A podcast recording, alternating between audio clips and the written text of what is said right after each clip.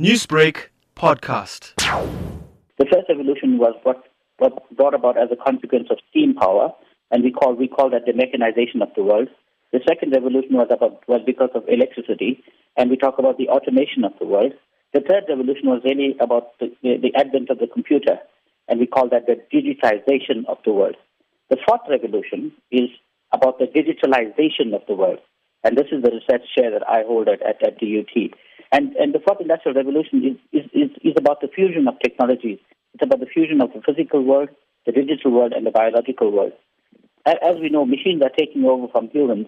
And the fourth industrial revolution comprises a few key areas, one of them being artificial intelligence, the other robotics, the other data science, and a few other complicated words. But when you unpack them individually, they're quite simple. You being the research chair in digitalization representing the Durban University of Technology, what sort of impact uh, are you likely to, to, to make towards the fourth industrial revolution through this newly appointed position? I think the role that we have in terms of unpacking is basically uh, incidentally, my, my appointment is through, through the, the banking sector. I've been appointed by the banking sector as a research chair because the banking sector is seeing the, the, the, the impact of this particular uh, revolution. For instance, Standard Bank has announced that they would be retrenching 1,200 people. ABSA has announced they're going to be retrenching 827 people.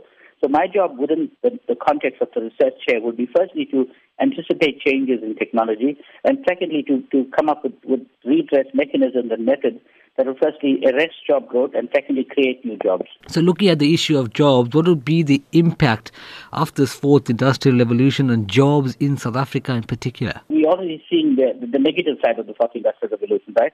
MultiChoice uh, a few weeks ago announced that they're going to be replacing 2,194 jobs. Standard Bank, uh, uh, as I iterated, uh, said they're going to release 2,100 people. IBM has indicated that they're going to replace 2,000 people across the world. So the first impact is going to be negative. The fourth industrial revolution is like like the monsoon weather. We we want the monsoon to come because the heavy rain bring makes the, the, the, soil wet so the farmers can plant plant the, rice in the paddy fields. So we need the the, the the the water. We need the danger, but we need to leverage the power of the water. So if you have to look at the fourth industrial revolution, firstly, there's going to be job losses. Secondly, how do we reconfigure and repurpose the workforce to take advantage of the new te- technology that's coming through. Now, Prof, you did talk about job losses and the negative ramifications of this fourth industrial revolution. But looking at people that are already in a job, how can you future proof your work? Well, that's, that's an excellent question. The first thing that anybody who's already out there in the field working is that they already have a base skill.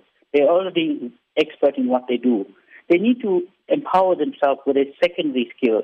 Firstly, they need to top up their skills in the notion of fourth industrial revolution. They need to go up to YouTube and need to, need to go up to, to Wikipedia and start reading about what is this thing called fourth industrial revolution, but they must read about it in the context of their job. So, for instance, if, if you are working as a bank teller, what what are the dangers that you as a bank teller would should or would experience from the fourth industrial revolution? How can you create some skills and add some skills to yourself in such a way that the banking sector would see value in you and keep you or either repurpose you or move you from the post that you are in to another post. We call that a job shift. Newsbreak, Lotus FM, powered by SABC News.